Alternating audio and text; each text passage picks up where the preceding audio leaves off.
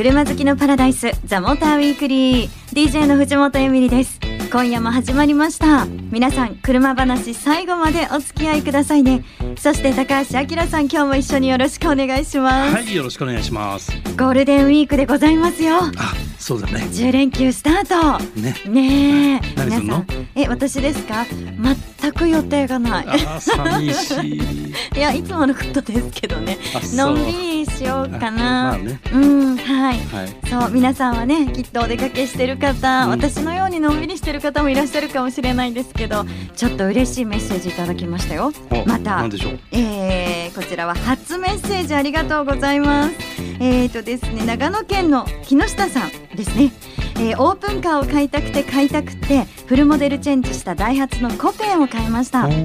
藤本さんと高橋編集長のやり取りを聞きながらドライブしてます、うんラジコプレミアムでね聞いてくださってます、先日藤本さんが楽しいとおっしゃってた長野県安曇野のドライブを一日中満喫しました、うん。高橋編集長がおっしゃった葉わさびのおひたし。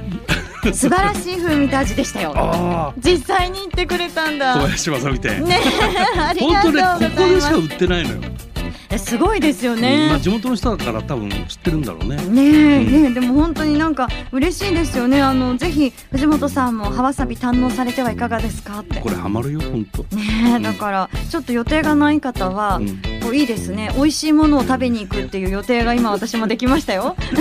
ねありがとうございます。追伸藤本さんと高橋編集長のサイン入りステッカーが欲しいのでよろしくお願いします。ありがとうございます。二人で一緒バージョンも作らないとですね。はい。たって書きますかね。立って いやちゃんと書いてください。わかんないから。さあ今夜なんですけど、今夜はですねあのこれからの EV 車これからの EV 車はい、はい。にちょっと注目していきたいと思います、まあお休みなのでね。えー、そうなんだ。みたいな感じでのんびりと聞いていただけたらなと思いますけど。さらに新コーナーそしてスーパー GT の見どころレポートもありますから皆さんどうぞ最後までお楽しみに。The Motor Weekly.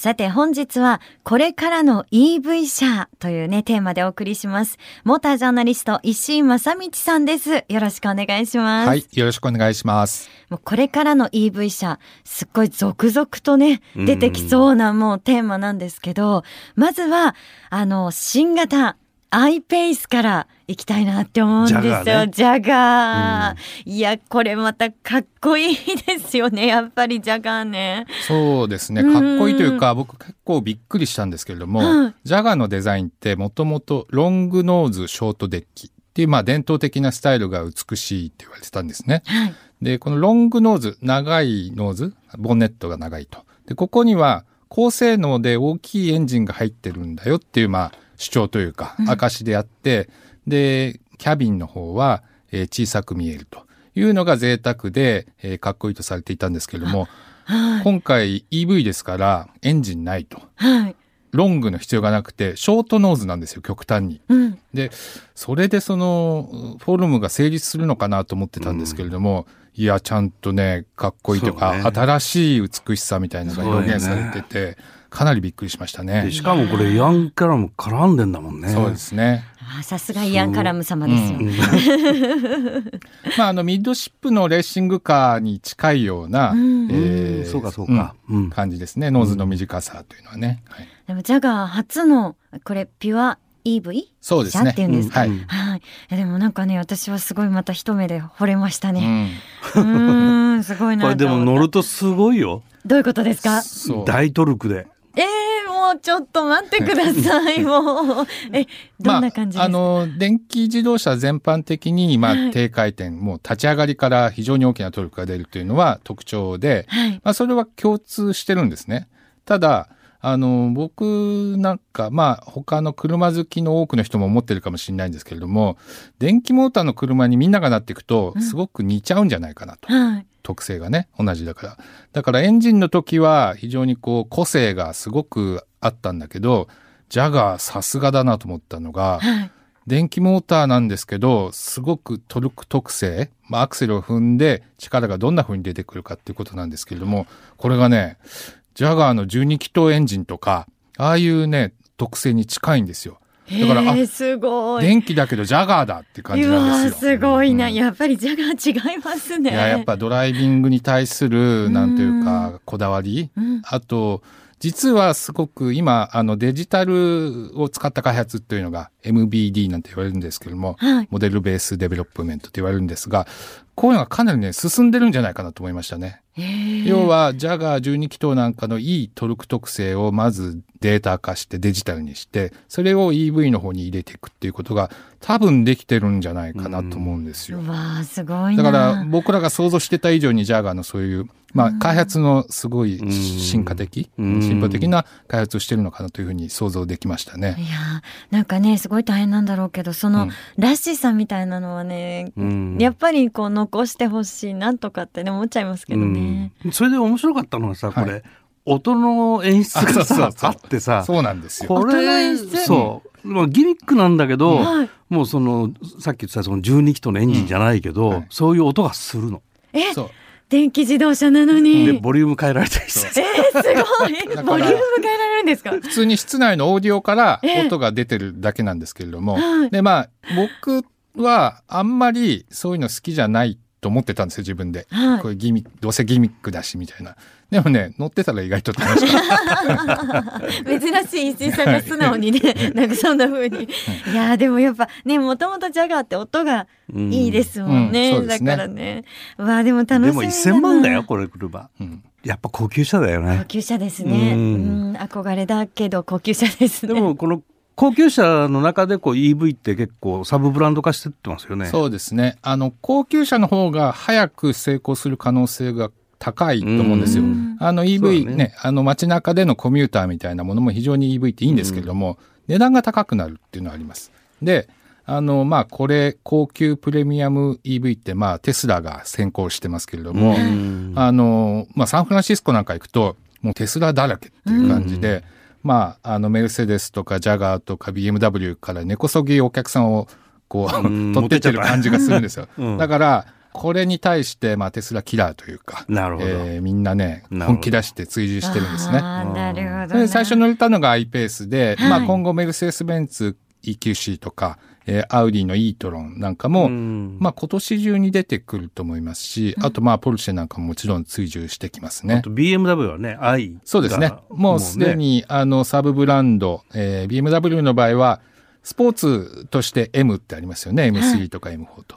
えーそれとまあ、えー違う方向性で、えー電動車の場合は i というサブブランドになりますんで、すでにまあ i3、i8 を発売してますね。あーえ高級車以外だとどうなんですか、まあ、量産の方もね当然 EV 化していくからね、そうですね。まあ、あの、今年後半におそらく出てくる、発売すると思いますけれども、フォルクスワーゲンが ID シリーズ。まあ、これ、あの、フロアが全部バッテリーになっていて、まあ、前後にタイヤとモーターをつけたうんというような感じなんですけれども、まあ、これ、あの、シンプルでよくできているんで、ぶっちゃけこう、上物を変えていけば、車がなるほどできると。いや面白いですね、そうすると昔いたそのコーチビルダーみたいなのがはい。なんかまた復活したりするかもね。そうなんですよ。あの、フォルクスワーゲン MEB を他社にも販売すると言ってますんで、えあのそうホンダイのあー話もね。聞きたかったんですよ、うん。はいあれ可愛いですよーはい。ね、まあ、これは完全にコミューターというか、えー街中を走るような車ですね。もともとあの BMW も i、i というサブブランドを立ち上げるまでは、えーメガシティビークルという言い方をしてました。メガシティって大都市ですね。はいで、まあ、大都市の中のモビリティを考えた場合に何がいいんだろうっていうと、これはもう EV なんですよ。うんあの、車が、交通が集中しても排気ガスがたまらないし、まあ、平均速度20キロぐらいで走ってるところって、ガソリンより EV の方が全然いいんですね。まあそういうのをいろいろ考えると、都市部のコミューターとしていいんですけれども、まあホンダ E はまさにそこにこう、ビシッと合わせたような車ですね。うん。いやあのねデザインのまま、はい。できるだけあのままはい。出てほしいなと思います、うん。はい。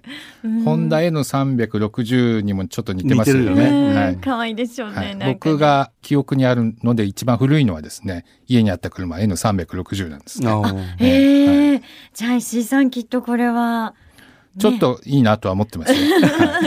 ちょっとは。でもあのホンダのデザインが変わっていくっていうあの兆候も見えますよね。うん今シビックなんかはかなりこ線が強い。うそうなんかロボットチックな感じじゃないですか。はいに対してかなりシンプルクリーンになっているので、ね。おそらくホンダのデザインがそっち方向にこう舵を切り始めたのかなというようなところも見え隠れして面白いですね。うんいやなんかその電気自動車になっちゃったらねあの今日違うってことが分かったんですけど、うんみんなこう同じようになってしまうのかと思いきやデザインも様々だし、はいでね走りも、そうそう。サウンドもはいみたいならしさも残るし、らそう考えると楽しみだなってだ。からホンダには電気自動車なんだけど S2000 みたいにあー9000回転まで回る感覚とか なんかそういうのが 出してくれたら面白いブイテックボーターみたいな。急に名前ついちゃった。ね、なんか急に段付きな加速するとか、まあいろいろ面白いことはやればできると思いますよね。そうですよねね。うんうん今私同じこと思いました。はい。ありがとうございます。結構盛り上がりますね、この話もね。はい。え本日はモータージャーナリスト石井正道さん来てくれました。ありがとうございました。はい、ありがとうございました。さあ、そしてこの後は新コーナー始まります。皆さんお楽しみに。The Motor Weekly. さあ、ここからは新しいコーナーがスタートしましたよ。その名も、三菱の車で行く、あずあずの体当たりチャレンジでございます。はい、ありがとうございます。高橋さんとね、もう一方拍手をしてくださってるんですけど、はいはいご紹介をちょっとね、置いといて、このコーナーは三菱の車を使って車でじゃないとできない体験を毎月これからねお届けしていくというはいコーナーになります。どんな体験をしたのかなどんな車なのかなっていうのも気になるんですけれども体験リポートを届けてくれるのは初めてのこの方です。はい、はじめまして伊藤あずさと申します。よはじめまして。ろしくお願いします。えっと私はあの以前あの自動車雑誌のカーグラフィックというところに所属しておりまして、はい。そこで記事とかを書いていたんですけれども、あの昨年独立してフリーランスになって今も自動車の記事を引き続き執筆しているというような仕事をしております。はい。え、あの、あずさちゃんなので、はいもう私は勝手にあずあずって呼んでるんですけど、皆さんもね、ぜひあずあずってね、あ嬉しいです。呼んでいただきたいなって思うんですが、あの、今回なんかね、リポートでもう行かれたんですよね。はい、はい実際にデリカ D5 に乗って、うんあの高橋さんとドライブしてきましたので、はい。あの二人で行ったわけじゃないからね。ちゃんとスタッフも一緒ですから。みんなでみんなでね、はい行ったんですね。はい。でもなぜかね、あの、出発が高橋さん家の近くの新横浜だったっていうのがね、気になりますけれども。なんでしょうね、これ。じゃあ早速、リポート聞いてください。スタジオの藤本さん、高橋さん、そして私、聞こえてますか、えー本日は、あの、今いるこの新横浜駅から、えー奥多摩にある小河内ダムでハイキングをしていきたいと思います。私もこのデリカ D5 に乗るのは初めてなので、とってもこれからどんなドライブになるのかと楽しみにしてます。えーこれから、えーと、100キロぐらい片道ありまして、2時間ぐらいの道のりなので、ドライブもゆっくり楽しめるかなと思います。それでは行ってきます。さて、大河内ダムに到着しました。えっ、と、割とここまで狭い道が続くようなところがあったんですが、結構デリカ D5、サイズは大きいんですけども、スイスイと走れたので、すごい快適だったところが印象的でした。えー今からお昼時ということで、皆さんすごくお腹が空いている状態なので、これから名物の大河内ダムカレーというものを食べていきたいと思います。限定20食ということだったので、今から慌てて行ってきたいと思います。えー限定のダムカレーなんと間に合いましたで皆さんで美味しく食べたんですけれども今ちょうどダムの目の前に来ていてそのダムカレーとのあの形を比較してるんですがまるっきり一緒でびっくりしました形もすごい可愛かったですし味もあのすごい本格的なカレーでした思ったよりぜひ皆さんも来た時には食べてみてくださいではお腹も満たされたので本題のハイキングに行きたいと思います。えっと、まずはダム展望塔と呼ばれるところを目指して出発したいと思います。はい、今展望塔を見てきたんですけれども、想像以上に高い場所で、ちょ皆さんガクガクしながら 景色を見てましたけど、本当に広いダムで景色もよく見えるので、春だけじゃなくて他の季節も来てみたいなと思いました。で、今からさらにハイキングをしに見晴らしの丘へ向かいたいと思います。はい、えーと、今見晴らしの丘にようやく到着しました。多分距離にしたらそんなにないはずなんですけれども、結構山登りが辛くて、皆さんもうへたり込んでます。はい。では先ほどの見晴らしの丘からですね、さらに頑張って上に登ってみたんですけれども、もう体はちょっとガタガタなんですが、でもすごく景色はすごく綺麗で、奥多摩湖がですね、ほぼ全部見渡せるようなとこまで来て、ダムのこのエメラルドグリーンがね、はっきり見渡せるんで、ぜひここまで来たら登っていただきたいと思います。ということで、デリカ D5 の元まで帰ってきました。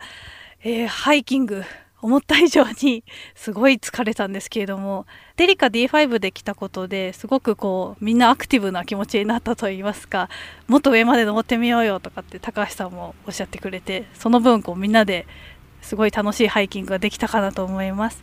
ということで皆さんも小河内ダムでのハイキングとてもおすすめなのでぜひ来てみてください。以上、伊藤あずさでした。はい。だいぶちょっと俺がなんか煽ってたみたいだね。高橋さん、あれですね、あの、あずあず、うん。二人とも一体何回どこまで登ったんですか？え、まださらに行くの、さらに行くの？みたいな。ね。結構ね、だから体使ったから、うんこう運転とかもうん疲れない車がね、うんいいですよね、きっとね。これねすごい車静かなのよ。うん。で3列目に俺なんか追いやられてたんだけどさ やられてた。3列目に座ってても運転してるねあずさちゃんと普通に話できんの。ええあ、じゃあそんな声大きくしないし。本当に静粛性がね、すだごいんですね。からね疲れた後に静かにね3列目で寝て帰ってる。本当ね。え、運転してたのは誰ですか？伊藤さんですよ。え、はいあずあずが。私が運転手になってえ高橋さんを快適にええ運べ三運ばさせていただきました。3列目でガーガー言ってました。かわいそう。そうか。だからあれなんだ。あの、あずあずの体当たりチャレンジなんだね。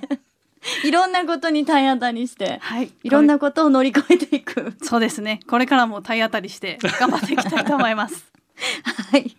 ということで、ぜひですね、この新しいコーナーです。三菱の車で行く、あずあずの体当たりチャレンジ。もうこれ次回はとかって決まってるんですか？あ決まってます。次はですね、はい日の出を見にお、行こうと思っておりえー、まして、今一番朝早く日の出するよね。あ朝ちゃんと起きてくださいね。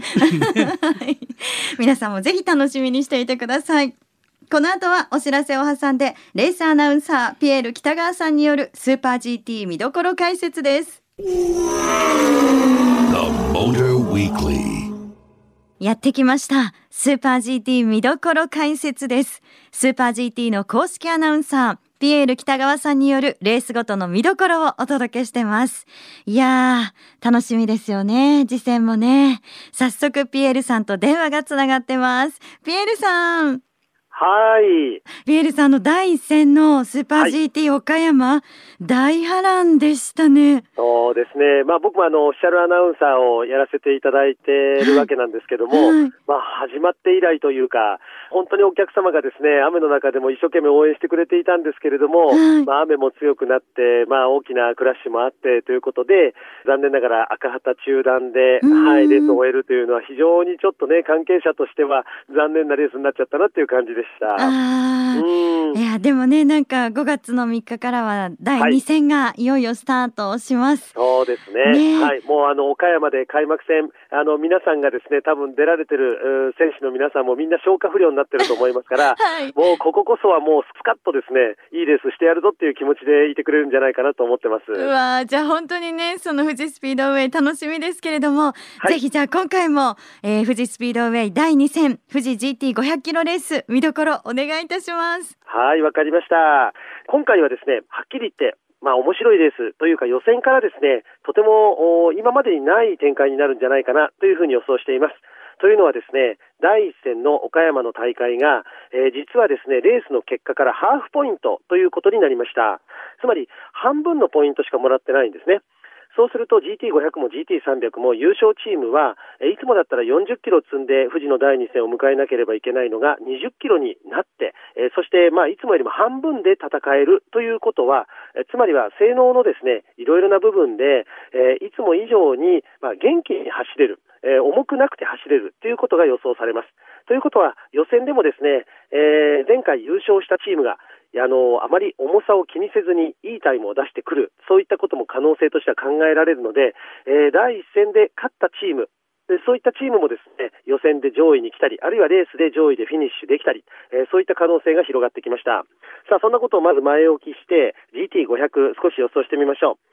GT500 はですね、岡山では ARTNSX 優勝を飾りました。ただ、昨年も ARTNSX、結構富士でも早かったんですよね。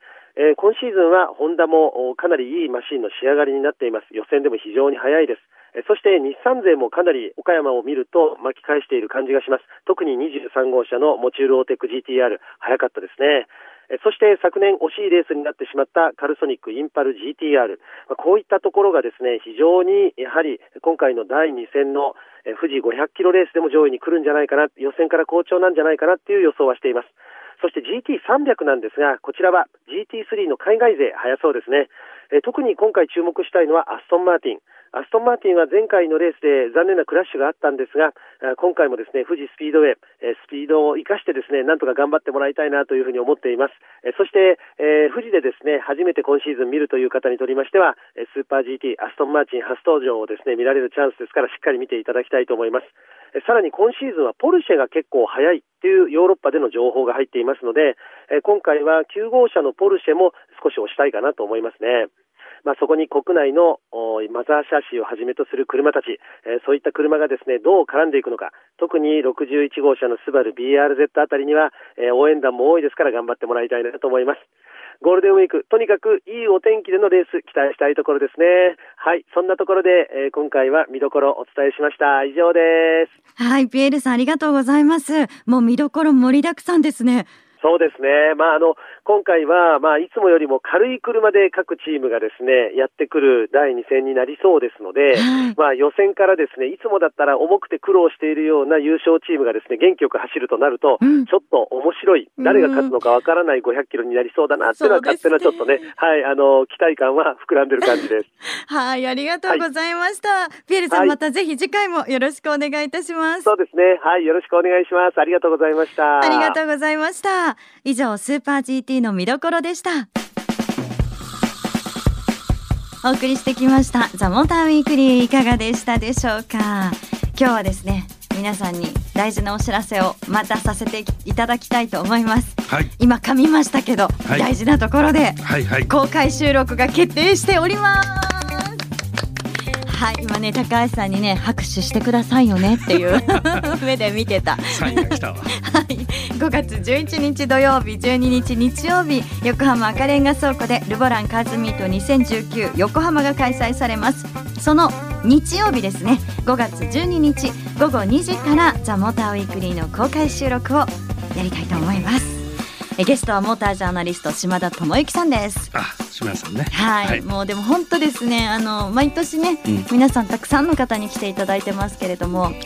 あの今年もですね、うん。ぜひお誘い合わせの上、ね皆さはい。ん来てくださいね。ねえ。あのーちょっと予定なくってゴールデンウィークどうしようかなっていう私みたいな方 ぜひあの5月12日来てください。で予定書いといてください。今すぐにね。